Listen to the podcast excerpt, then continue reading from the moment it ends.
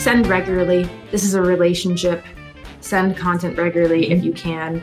And that's hard to do, especially if you're a small team, but find a way to, to send content regularly. But number one is just you need to create good content and send that to people. And that gives them a reason to be on your list. Today in Inboxing, Liz Willits, copywriting and marketing strategy for SaaS.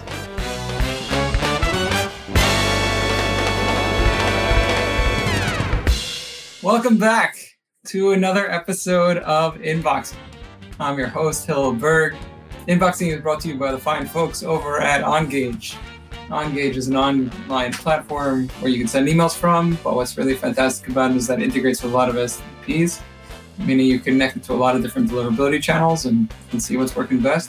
But another thing that's great about it is that in terms of data integration and stuff, it's, it's fantastic. Really, you can do almost anything and build fantastic journeys to increase engagement. And we'll talk all about that. Uh, with our today's guest, who's I'm really honored to have her on. She's a superstar on LinkedIn uh, as a copywriter, not all copy, general copy, marketing copy. Uh, she's the number one marketer on LinkedIn according to her mom, and we'll talk about that. Um, but um, I, I, just I'm really I don't say I can't believe it, but I'm really really I really thank her a lot for for showing up today. And um, so without uh, further ado, please welcome Liz Willits. Hi, thank you so much for having me. For sure. Thank you for coming. Uh, really, really, really appreciate it, uh, which I hope I made clear. yeah. All right. Um, so let's jump right into things. Why don't you tell us a little bit about yourself, uh, like where you grew up and, and, and your background? Yeah, yeah, sure. Yeah, so I grew up in the Philadelphia, Pennsylvania suburbs. So I'm about, you know, north of Philadelphia by a little bit. I grew up there and then went out to school out in Western PA uh, to study English communications. Uh, studied that. Didn't you know knew knew I liked writing. Didn't quite know how I would use it, but then ended up going into originally content marketing in SaaS tech, and then you know went into copywriting from there and all kinds of anything written, uh, digital marketing, uh, and worked in for different SaaS tech companies for um, you know around seven eight years. Uh, and just for anyone listening saas stands for software as a service. So and i specialized in business to business software as a service tech. Okay great. So did you always consider yourself a writer? Actually you went to school for for english communications. So you must have known that was a strength or an interest at least yeah, definitely at least an interest. I don't know if I always considered myself a writer. It was probably more post college when I realized that. I think I was like many people who go into college and they're not quite sure what they're going to do with this degree. And then I fell into something like I absolutely love. I love tech. I love writing and I love conveying. I love conveying a message in a really powerful way. And uh, you know, I feel really fortunate that I kind of fell in to tech, um, which is such a fun, growing field, and I'm so passionate about it. Yeah. All right, awesome. Are you always interested in copy and marketing per se? Yeah, I guess copywriting, not initially. So, you know, I was always interested in content marketing and the education side of it, but I had this dislike for copywriting sometimes at least like and, and now it's getting to be more people are more interested in copywriting now. But when i started to first hear about copywriting it was kind of a like a salesy greasy kind of like mm-hmm. um, not cool thing. And um, my initial impression was ugh like this is this I, I like content. Like i'm not going to go into copywriting. And then i started to see like the amazing power of copywriting and what it truly is it's it's sales in writing um, and it can be so powerful uh, and it can help in every part of your digital marketing. And it can also, if you bring copywriting into your content marketing, you can make your content way more persuasive, way more interesting. And, and copywriting ultimately is about writing in a way that makes people want to read. And that is ultimately what it is. And so as any good writer, that's what they should be wanting to do. And copywriting just takes that to the next level where you're really studying how can you keep people reading and keep them interested in what you're writing right right i had so many thoughts while you were talking with like follow up questions. Uh, but I'm being a terrible interviewee now because I can't remember anything. But I'll come back to it, I guess. Um, no, just I see like in your content, yeah, you talk about like writing as a human being, like like so much copy. I think we were used to seeing is like so dry and not funny. Um, we'll talk about your sense of humor because I think you have a good one. Thank you. but we'll jump to the next question and we'll come back because we're touching on a lot of topics right now. So just yeah. Okay. So how did you get to email? I mean, like yeah. Um, so email was another thing that initially my perspective on it in my first technology job. Um, I did email marketing and I, I enjoyed it, but it was kind of like, eh, okay, email. There are cooler things. There are cooler marketing channels like social media and you know working on website copy. That's just much cooler than email. And um, then i got a job my second job uh, was at aweber and they're an international email marketing platform and and they're one of the early ones also. Yeah they actually like i think they were founded the same year as google. Um, so they oh, were oh, wow. right there right there with mailchimp as one of the first email marketing platforms um, I believe that they were the email platform to actually like invent email automation. So, man, I spent quite a few years there and really learned how powerful email is at um, getting engaging your audience in a place where they want to be engaged and how powerful permission based email is and how to do mm-hmm. email right and how to do email wrong uh, and just how effective it is uh, especially in the in you know in in countries where email most people use email. And uh, that's kind of how i fell in love with email marketing and became a proponent for it started speaking about it at different conferences and fighting for it because it is one of those marketing channels that comes off as either complex or um, spammy sometimes because so many people do it wrong or there there are so many people who don't want to do email marketing because they think it's dead and it doesn't work, which mm-hmm. couldn't be further for the truth, uh, further from the truth. So I became a big proponent and advocate for it because, you know, working at AWeber, I could see firsthand how how many businesses uh, it made such a positive impact for, and could kind of peek under the hood of uh, you know thousands of email accounts and see what people are doing and seeing what what great marketers are doing as far as email. Right, right. Yeah. Truth is, I discovered you on LinkedIn because of your post about, you know, email marketing is dead. Or you wrote, you didn't write email marketing is dead. You were like, yeah, co- coffee is dead or something like that. You compared it to like coffee and you wrote a whole post about how coffee is dead. Nobody drinks it. And like, obviously, it caught people's attention because like that's ridiculous. But then you like obviously flip the switch and let's say email's not dead. It's the most ridiculous thing in the world. right. Yeah. Because you know, the the concept or the thing that the idea that email's dead is just so crazy. We're on our email all day long checking it. Now, maybe like the bad way of doing email is dead. Um, like spamming and buying email lists because first off, that's just like ugh, gross. That was never a good way to do things, right? Never a good way to do things. and then on top of that, internet service providers are really cracking down on it. They've always been trying to crack on down on it, but they're getting really smart about making sure you can't easily spam. Um, so yeah, the you know bad email marketing is dead, but permission-based email marketing is so effective, and people are in their inboxes all day long. So, did your role at AWeber? It sounded like you had a few jobs between there and you know where you're, you're being solo like did that prepare you really for becoming you know for going solo or there was like a bunch of steps in between? Yeah i actually went straight from aweber to going solo. And it it definitely absolutely did. I'm very grateful for my time there. Um, and you know i i definitely recommend to people if you want to go solo spend some time at you know a, a, company where you can learn a lot. And i definitely learned a lot there. Um, you know towards the end of my um, time at AWeber, I was speaking, going to conferences and speaking, speaking at webinars. I had started growing my LinkedIn audience. And, you know, I'd had the opportunity to learn the ins, of, ins and outs of, you know, digital marketing. And also, um, you know, I'd started taking on clients on the side.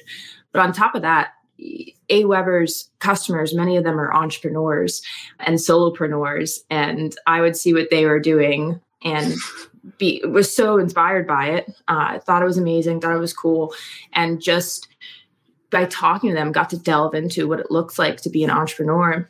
And um, I also worked with agencies with at my time at AWeber and saw that many agencies, um, and I think this is a result of, of how agencies often scale really quickly, but many agencies weren't producing what I considered really high quality work. And, um, you know, it gave me the confidence to feel uh, like I can go out there and produce really good copy. And there's a there's a market for that. There's a need for that because uh, it is hard to do that, especially for agencies who are sc- scaling very quickly. Yeah, no, definitely, and I see that also from you know my inbox and then you sign up for emails and yeah, the copy's not great, the design, everything's an image. There's a lot of things going wrong at a lot of these agencies. Um, yeah, yeah, it's a, it's a pity, but it creates opportunity. Uh, so that's nice. All right, what kind of things do you find upsetting in the inbox? I mean, ah, uh, yes. well, absolutely. Number one is when I haven't opted into an email list and I, and I end up getting an mm-hmm. email from someone and um, that's just really frustrating to me and i've started to make a point of marking them as spam and typically i you know i ignore most emails in my inbox if i'm not interested in them i'm not like an inbox zero person or you know i'm not like regularly just deleting emails every morning. But yeah spam emails are very frustrating. But besides that i um i hate when uh people use subject lines that try to trick you into opening the email or subject lines that are just a pun. Like for instance on let's see what would be like you know black friday in the us um, some kind of black friday pun um, and uh, for international audiences uh, black friday is like a huge sale day in the us um, oh, I think it's become international. I mean, he, I'm in Israel, and Black Friday is definitely a thing here as well. Okay, of course. um, one of my least favorite holidays. So I was kind of hoping it wouldn't spread um, because it's, uh, I don't know, there's just a lot of shady things that go on in Black Friday, on Black Friday, at least right. in the US. So also our companies come out of their like shell and, and love to send like tons of email where they haven't been like engaging anyone all year long. It's like, oh, now right. we're here and we have things to sell. Right. We have things to sell, so pay attention to us. Um, but yeah, I, I really hate like puns where a subject line is just a pun. Um, Can you give an example of that? Like, I'm not sure I even am grasping what what you mean. Let me see if I can find one. I had one written down the other day that uh that made me laugh. I don't know if I'll be able to find it, but um. Well, if it made you laugh, I'm wondering why you hated it. Like, you know. Like, well, it makes me laugh because instead of I didn't laugh because it was funny. I laughed uh-huh. because instead of writing something that would actually get me to open the email, they wrote like this pun.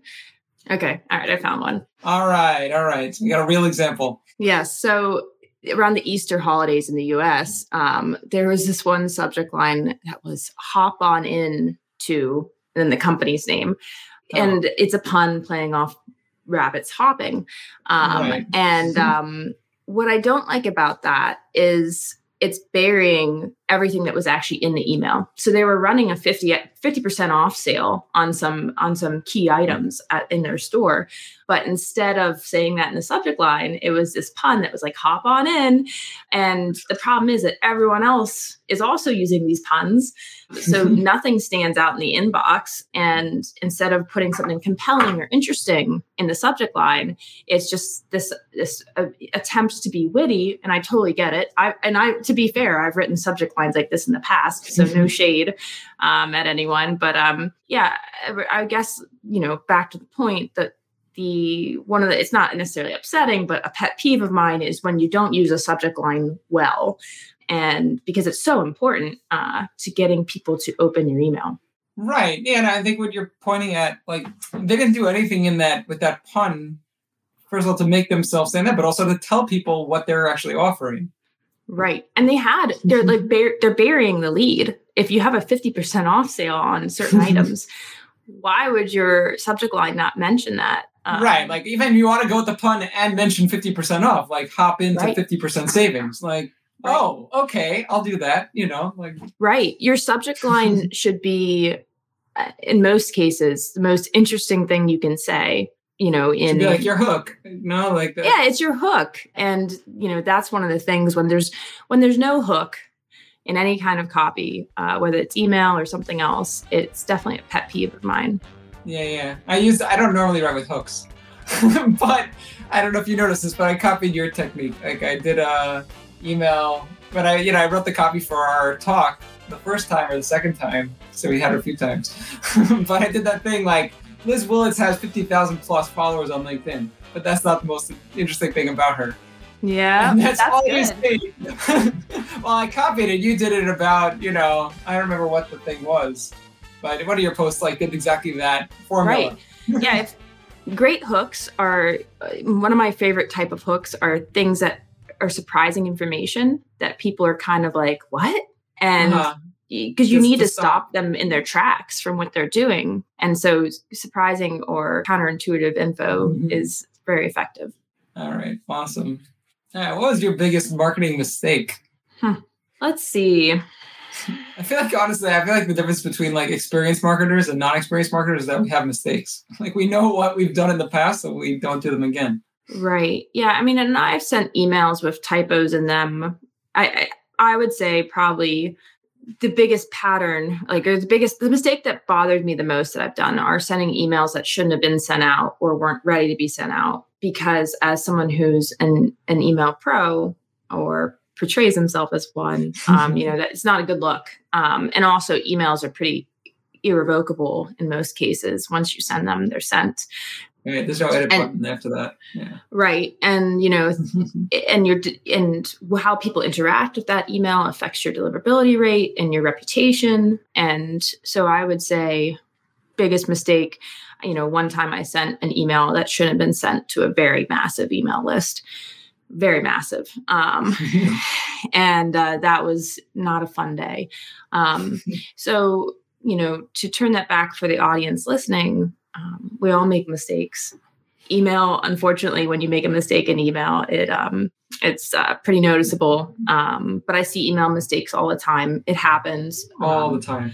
but do your best to test emails with multiple people looking at them Mhm. um, ideally you're using a platform like litmus to you know see how it's looking in different inboxes Mhm. um, but yeah Yeah, for sure. I mean, one of my biggest, most successful posts on LinkedIn was about an email mistake from the New York Times because they sent the follow up like 10 minutes later, but the follow up was terrible also. Like, it just didn't like, it, it wasn't clear what happened. Unfortunately, also the context was like somebody died, like a, a celebrity had died, and like the first one had the wrong link in it. But the second one didn't just like copy that subject line. They were just like, someone died. It was like I don't remember what it was, but I wrote a post about it. I was like, what was going on in that room? You sent yeah out the email, but on the wrong link. Like, oh no, you know, you gotta send Right. again. Like this panic set in. That we had to get out another email really fast, and like it went out like badly. So right yeah, and message was like, yeah, we're all human, breathe, you know. So you know, link, you know, just when in that situation, like just do like parentheses, like link fixed, same subject line. So like people in their inbox will have like the original email, like the next email. Oh, okay, the first one had the wrong link. Okay, well, let's check it again. right Um, but that Yeah, really resonated. That was huge. Yeah, sometimes with mistakes too. I've seen, you know, I've had mm, teams make mistakes, and then the apology emails that we sent out with the accurate information, like the open rates were insane. Um, and so sometimes you can, if you handle mis- I'm not saying to intentionally make mistakes and then you know pretend to apologize, but sometimes when a mistake happens and you feel like you know, oh man, this is the worst day ever. You can, if you're used being strategic, in many cases, you can um, turn it around and uh, right. you know, You turn it to a huge win. Yeah. Yeah. All right. Speaking of wins, all right, what was your biggest win? I had a couple viral. LinkedIn posts that I was very proud of. You know, those for sure I consider a big win. I don't know if I consider them my biggest win, but you know, those were great. And I had a couple of LinkedIn posts that didn't go viral, but helped me get big contracts with clients. So those tend to be the ones that actually lead to contracts, typically don't go viral. And they're typically a more informative, uh, detailed post about my area of practice, um, copywriting. So I'd definitely say those biggest, those are big wins. Um, but the thing I'm most proud of is starting my own business and being able to market it successfully. So I think that was my biggest marketing win for me personally, the thing I'm I'm most satisfied with because I just love having my own business. Email marketers who run high volume email programs know that the ease with which you can make decisions impacts campaign success. And that's why OnGage made sure it's easy to act on, optimize, and leverage your data.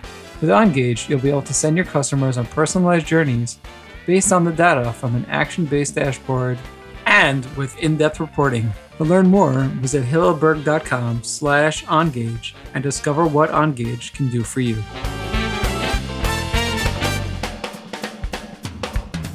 What do you think was the biggest contributor, like, to the success of your business so far?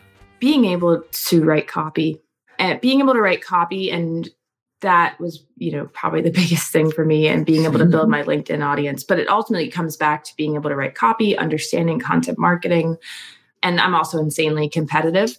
Um, so that definitely that definitely helps having you know being competitive. Being competitive can be my biggest strength and also eh, for anyone who's competitive you know it can be a weakness too but uh yeah i would say being able to write copy though was a big factor in you know being successful.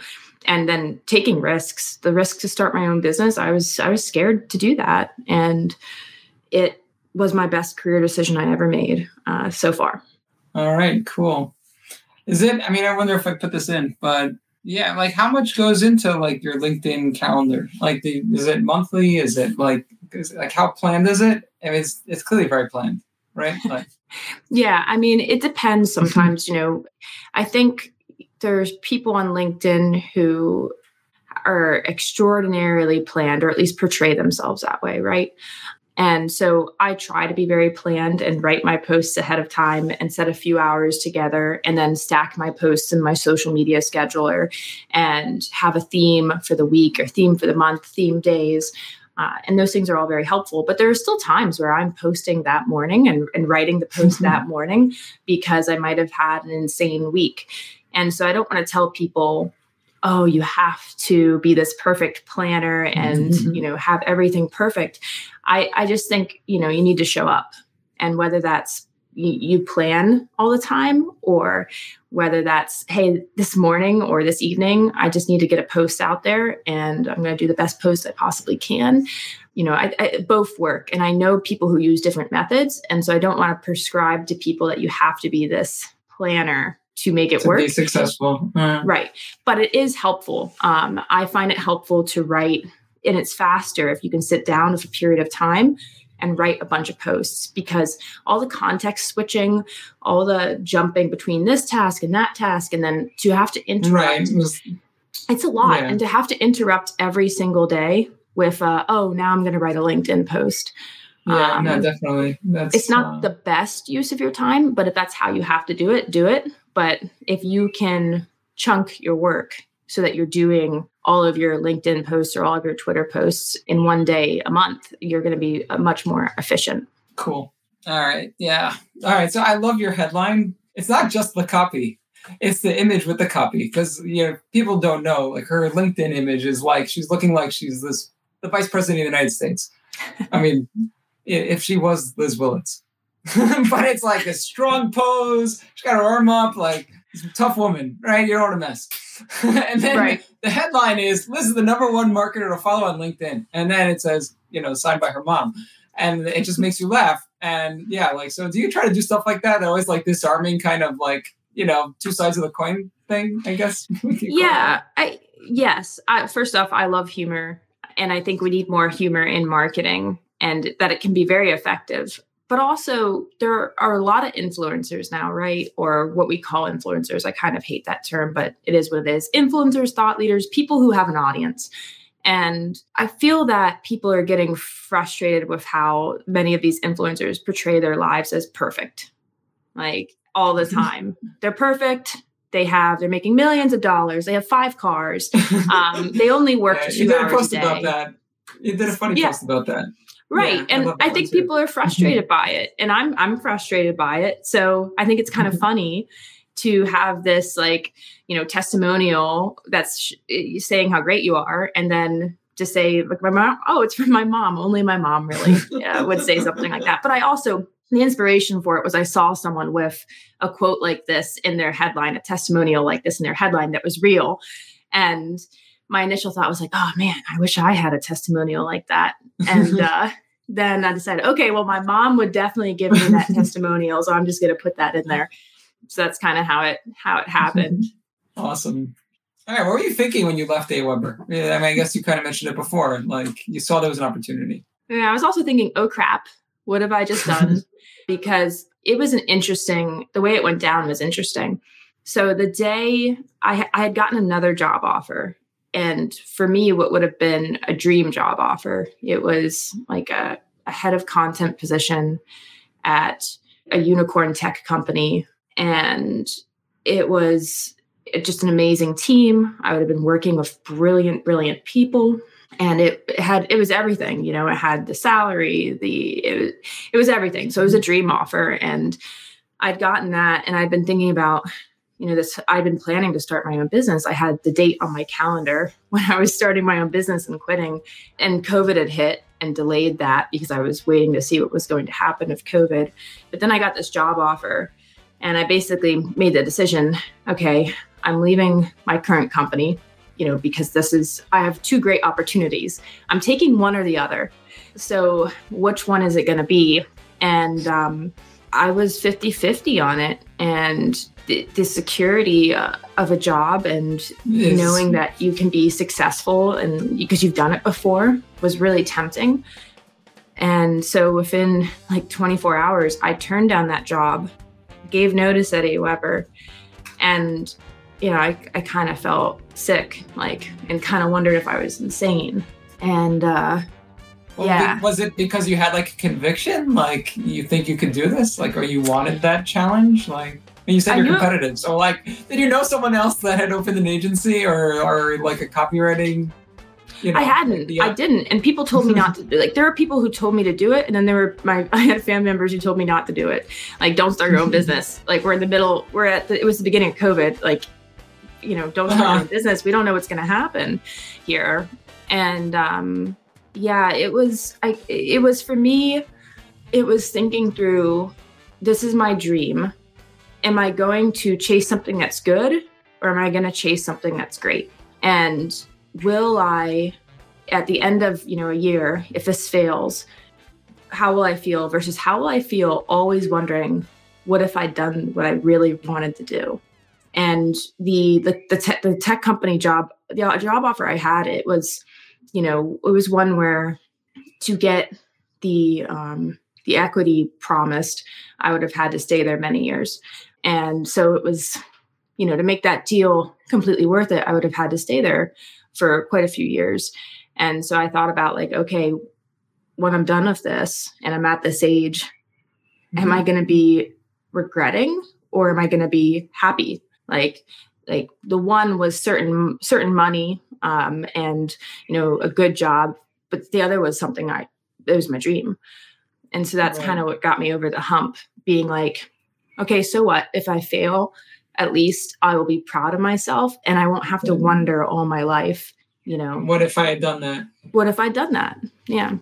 All right, cool. How do you find topics, you know, to post about? I mean, you post daily, right? Like, like at least five times a week. Yeah, I, I, my goal is five times a week. I'm not always perfect, and mm-hmm. I would tell everybody you don't need to be perfect either. So if you miss it's a, day, great, it's okay. a great rule of, of marketing in general. Like, right, just yeah some days yeah. some days like you know we're human and especially if you're running this linkedin or this social platform on your own and you don't have a social team um, you're going to miss a day and that's okay just get back to it when you get back to it. And sometimes you might miss a week because you just don't feel inspired. Okay we'll get back to it. But mm-hmm. try to post as much as you can. How do i find topics? So a lot of different ways. One uh, big one is it's really about understanding the audience and understanding what's frustrating people what they're struggling with. And that could be like I can source topics via that way by understanding what I struggled with and what I was frustrated with when I was working in house at tech companies as a marketer, what I'm frustrated with now running my own business. And you know frustrations and point pain points, and thinking how your social posts can either make someone feel less alone because they realize they're not the only mm-hmm. person dealing with this, or they can actually help them solve that pain point it's the most powerful topics on LinkedIn are going to be ones that you know help people solve their pain points whatever those are or get closer to the transformation they're seeking in their lives so you can do that via social listening, seeing what people are frustrated by via talking to your customers, via, you know, talking about your own frustrations and thinking through your own frustrations. And also, a, a good thing to look at is if something is a popular topic on social media already, you should cover that topic with your own spin because you know there's an audience that's mm-hmm. listening and that's interested. So if you see someone on LinkedIn post about, you know, email subject line length and wow, the post has hundreds of comments, you know, hundreds of likes and reactions. Okay, you know right away that this is a topic of interest to people. And uh-huh. I would recommend having a series of posts that um, will will spin off of that with your own, not copying someone, but with your own unique spin on it and your own unique information. Because one of the challenges on any social media platform is knowing what topic is going to be interesting to people. And so if you see something that's already interesting to people, that's a great, you know, way to validate that. Because sometimes I post stuff and I think it's going to be interesting to people and it's hmm. crickets. Um, so if you can find topics that people are interested in, just keep posting about them in different ways. One that I post about a lot is copy length, like short versus long copy. Uh-huh. And I, uh-huh. yeah, and I post about it to the point sometimes where I'm like, whew, people got to be annoyed about hearing about short versus long copy. But there are all different kinds of angles to write about that. There are different, you know, insights to write about that very topic. And I know it's a topic of interest to people. And uh, when I read copywriting books from like 50 years ago, it was a topic in those books too. Short versus long copy has been something we've been fascinated by for such a long time. And that's still the case. And you don't need to reinvent the wheel uh, to write social posts. Tap into what you know people are already interested in. All right. Awesome. Uh, this is sort of the same questions. If you want to just skip it, you can. But like, where do you get copy ideas? I mean, I guess it also refers to not just social posts, but like, I guess also in marketing and stuff like that. Yeah. And one thing that I would recommend to people, especially if you're a newer copywriter, is getting inspiration from things that work and that have worked. Again, this is not plagiarizing. It's not like taking mm-hmm. somebody's idea and stealing it word for word. But if something works really well, look at that piece of copy and analyze why is this working? And how can I psychologically why is it impacting people? How can i what are some ways that i could have my own unique spin on this and use this idea? And that way you're not reinventing the wheel. Again you know you're sourcing from what's already what, what already has worked. It's amazing when you can come up with something that you came up with out of nowhere that works brilliantly but it's really hard to do that. And so i would say get inspiration from what's already working out there sometimes you're going to stumble on a brilliant idea on your own that's awesome. But uh you know you can get a lot of great ideas from what's already out there and what's already working. And even ads that are like 50 years old you can steal inspiration from or get inspiration from.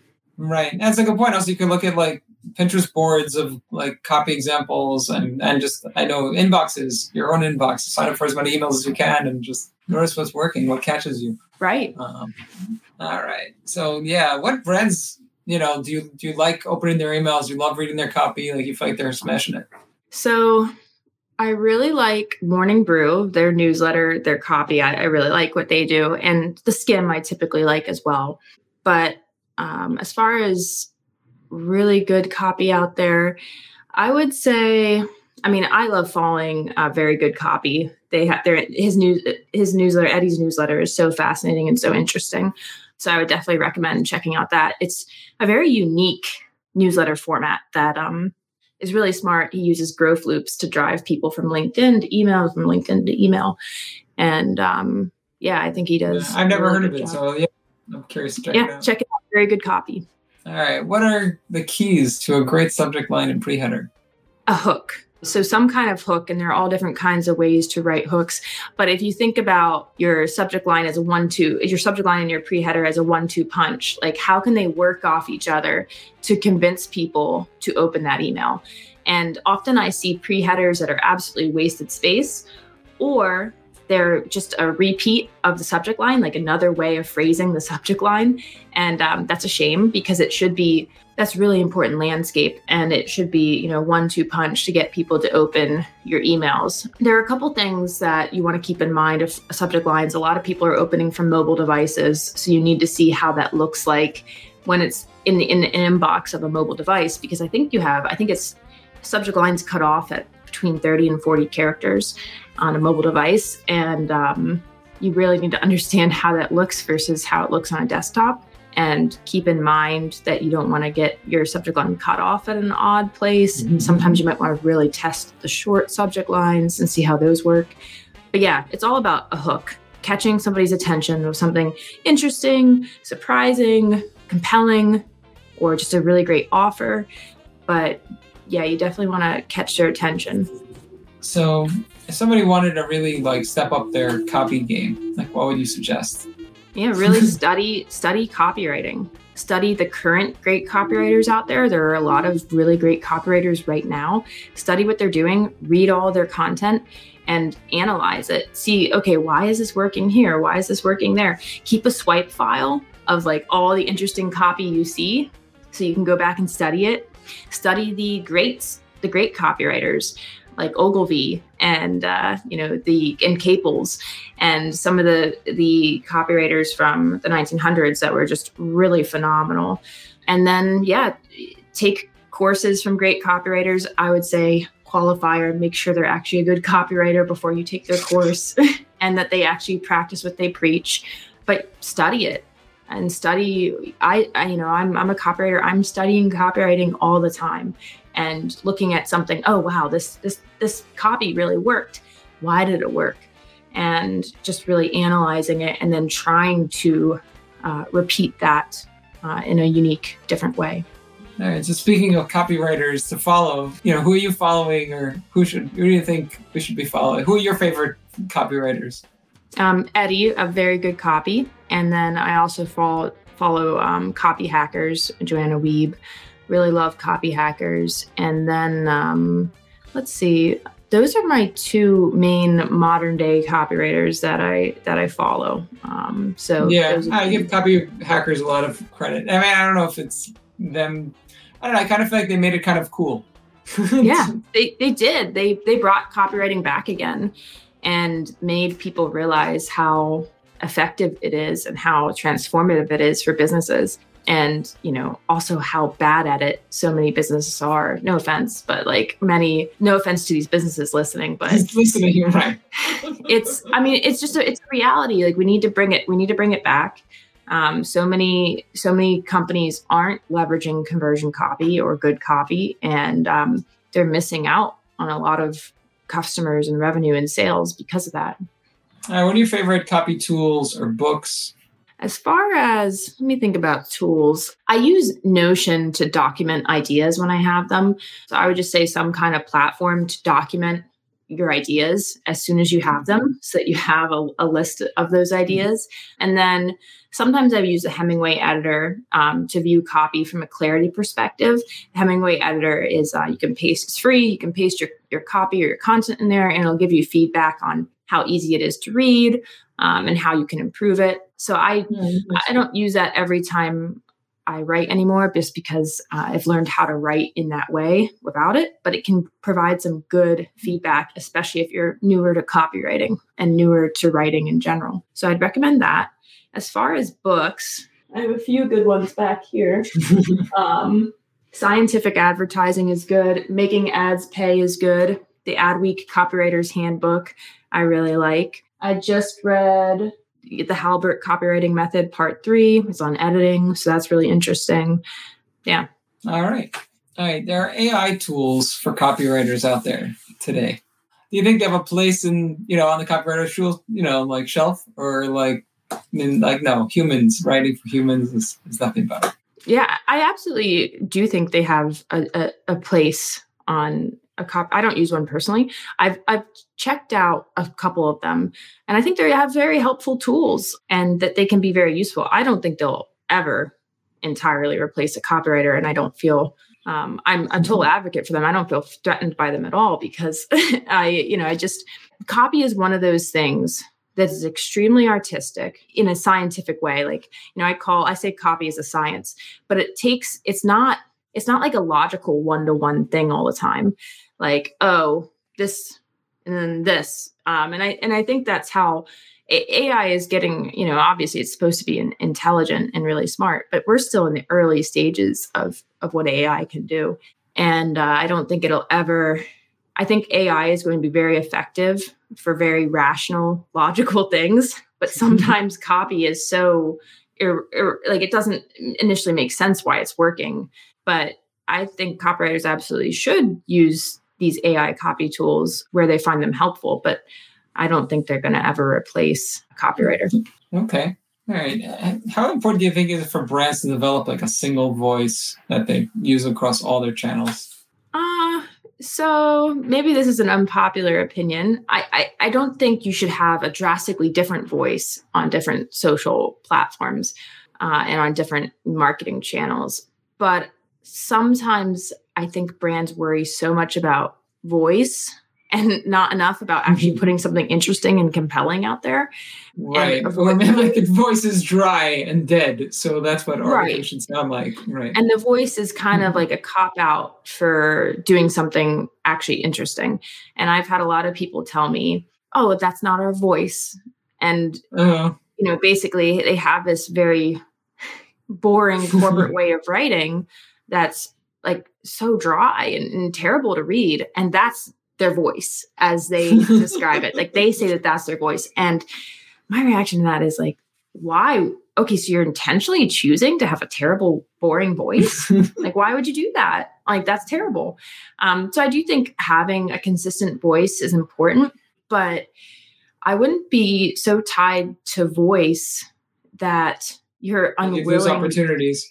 Right. And if your voice is terrible, change your voice. Like, um, you know uh, so i guess that would be my response to that I, I, think sometimes marketers are so much like oh we need to develop our brand voice and i think it would be better if they worked on developing their brand story and what makes them interesting and what makes them compelling and when you have a good brand story and you have brand values it naturally builds a voice because if if this if x is your value you're not going to say why um, because this is your value over here so I would say that that's my advice.